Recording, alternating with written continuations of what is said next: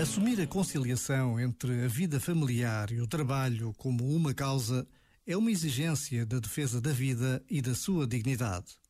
Temos que encontrar formas de dizer não a horários que não promovem nem a criatividade nem a produtividade e ferem os laços que sustentam a sociedade. Este momento está disponível em podcast no site e na app.